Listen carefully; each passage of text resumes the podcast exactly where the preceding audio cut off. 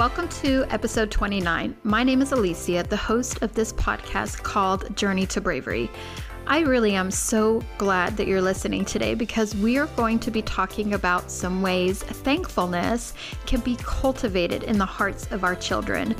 Man, oh man, isn't that just something all of us mamas want to be able to do? But in today's on demand society, where we can order something online and have it delivered that same day, or we don't even have to do our own grocery shopping or even pick it up anymore because we can have it delivered right to our front porch. Technology is advancing at a rapid rate, and we have gadgets galore all of them appealing and creating an instant craving or need to have attitude within us and our children. Commercials are targeted to catch the eye of our kids, and all we hear is, Mom, I want that for my birthday. Oh, I want that too, and that, and that. Or, so and so has this, so can I have one too? The challenges are really stacked high against us when it comes to raising kids who are genuinely thankful, even when they don't have all those things they saw in the commercials or the things their friends have. So, today I'm going to share eight things that you can try and practice in your home with your kids. And know that thankfulness is not an instant quality you will see in your children. It's a lot of planting seeds, repetition putting things to practice, creating habits. So, one, don't be discouraged, mama, if you don't see instant results. Be patient, be steadfast, be diligent, and trust God to work in them as He also works in you. And two, don't feel overwhelmed to do all the things that I'm sharing today, but just keep them in mind, like tools you have when you need them. In my household, some of these things we practice seasonally. Some are with times of discipline, and some God impresses on me based on what my child needs in that moment. So let's jump in, and these are in no particular order, just some things I've put to practice in my home and have seen positive results because of it. Number one, chores. This is something that my children do daily, and I'm not talking about just pick up your toys and make your bed, but real household chores. And if your children are still little, that's always a really good place to start. But as they grow in age, you can add chores like putting dishes away, dusting, yard work, trash, bathrooms. Their own laundry is a big one.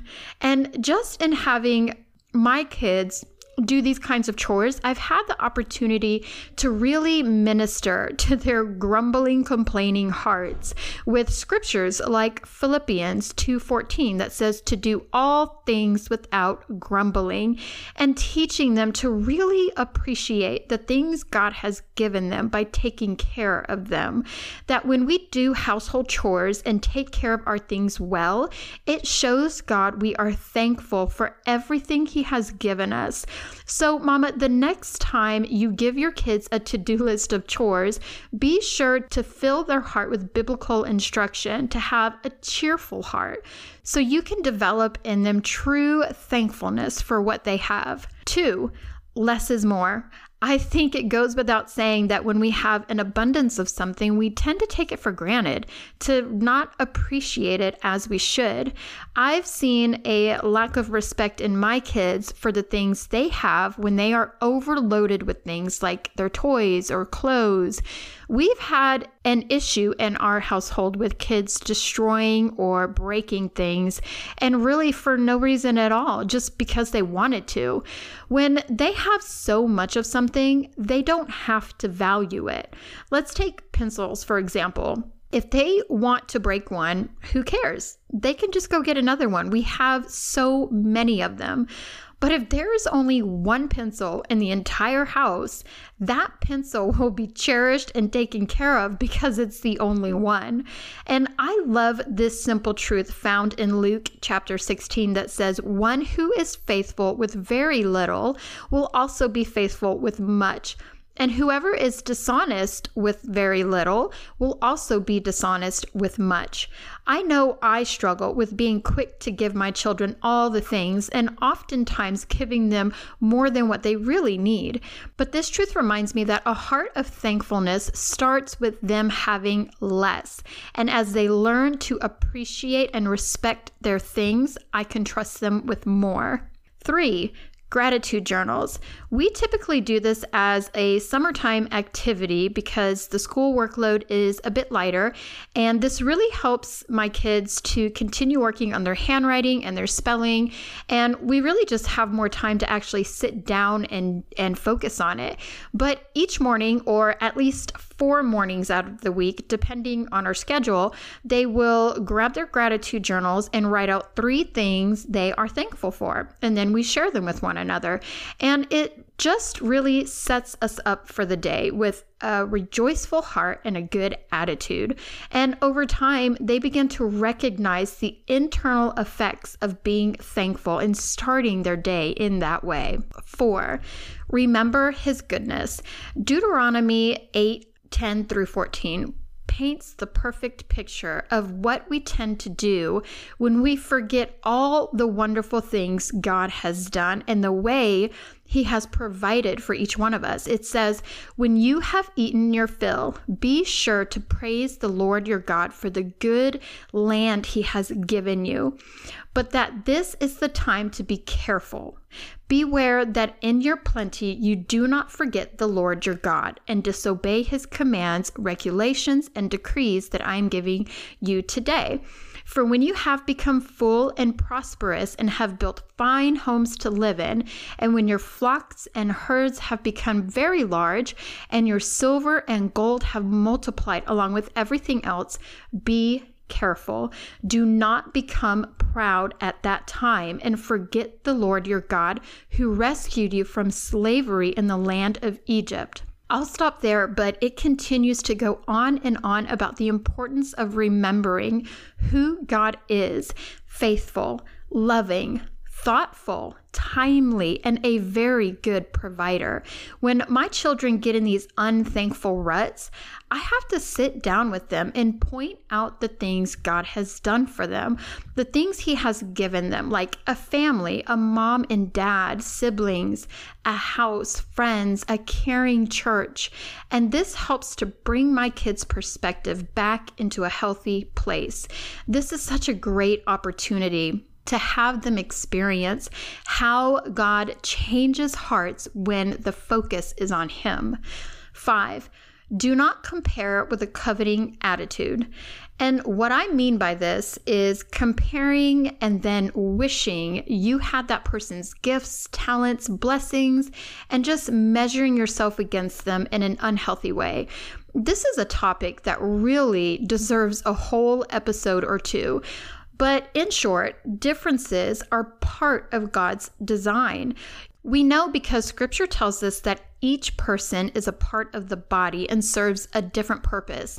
And it's so beautiful how God brings everyone's strengths and weaknesses together for his glory.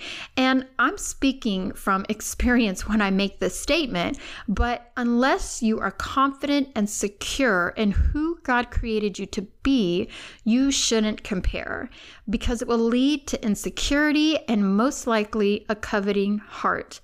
Again, I know because I have fallen victim to that so many times. But once I really understood the unique way God created me and how He so thoughtfully provided for my every need, which are different from others, then I could look at the gifts my neighbor had and appreciate those gifts God gave them, knowing they are also a part of the body and not the same part that I am designed for when our children are rooted in this truth and really get how God created us to live together, they can look at their peers and appreciate what God is doing in their life or giving to them instead of covet.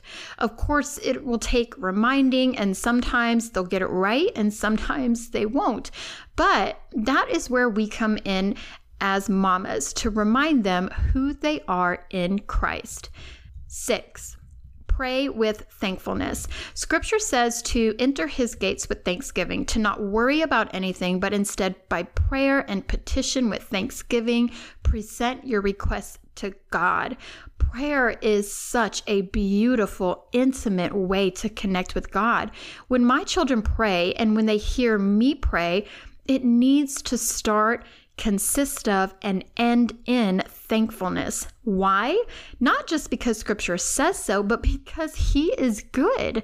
Thanksgiving is not contingent on my circumstances. It should stand firm in my heart because he is unchanging, unwavering in his faithfulness, and steadfast in his love and kindness. If I am in a place of struggle, coming to Him in thankfulness reminds me who He is, humbles me before His throne, and I can cast my cares at His feet because I am reminded in that thankfulness that nothing is too hard for Him. Seven, serve others. This helps our kids to take their eyes off their own needs, wants, and issues and onto someone else's. So often, my children only see what's in front of them or get caught up living in their own little bubble of problems and feelings. I mean, I do as well. But serving others takes us out of our self centered way of thinking and puts us into reality. And that reality is that there is a whole world of people out there that are not only suffering, but don't know Jesus, who is the way, the truth, and the life. When we take our eyes off ourselves to serve in our community, we are quickly humbled and filled with thankfulness for not only what He's done for us, but for others as well serving helps our kids to see past their own perspective and into someone else's. It helps to develop empathy and compassion and keeps their heart rooted in thankfulness.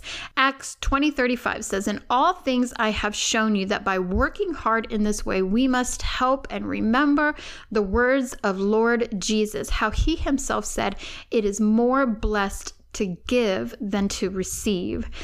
8 spend time in His Word. And this basically empowers our children and us to do all the above that I just talked about. Spending time in in his word, our children get to learn the character of God, discover his wonderful and many attributes. They encounter his love and receive clear instruction on how to walk this faith thing out. Being in His Word is where they find themselves, root themselves in truth, and secure their faith. Time in His Word reveals more and more about this wonderful God that we serve. And when our kids discover that, in, even in bits and pieces, they will be overwhelmed with thankfulness. It is our daily bread, gives us what we need, and we can rejoice with thankfulness because of that. So, mamas, those are the eight things that I do in my home and can testify to being fruitful. However, there are many, many ways to develop thankfulness in the hearts of our children. And I always recommend praying that God would show you how to do that with your children. Some of the things I shared may be of help to you and your family, and I pray that they are. But at the end of the day, Father knows best just what your family needs and how to get you all where you need to be. So, above all, pray. And if you've been enjoying this podcast, I want to challenge you to share it or to leave a review for me. And be sure to check back next week because I've actually got some pretty exciting news that I am so eager to share with you all. So until next week, mamas, be blessed, be brave, and remember who it is that equips you for this good work.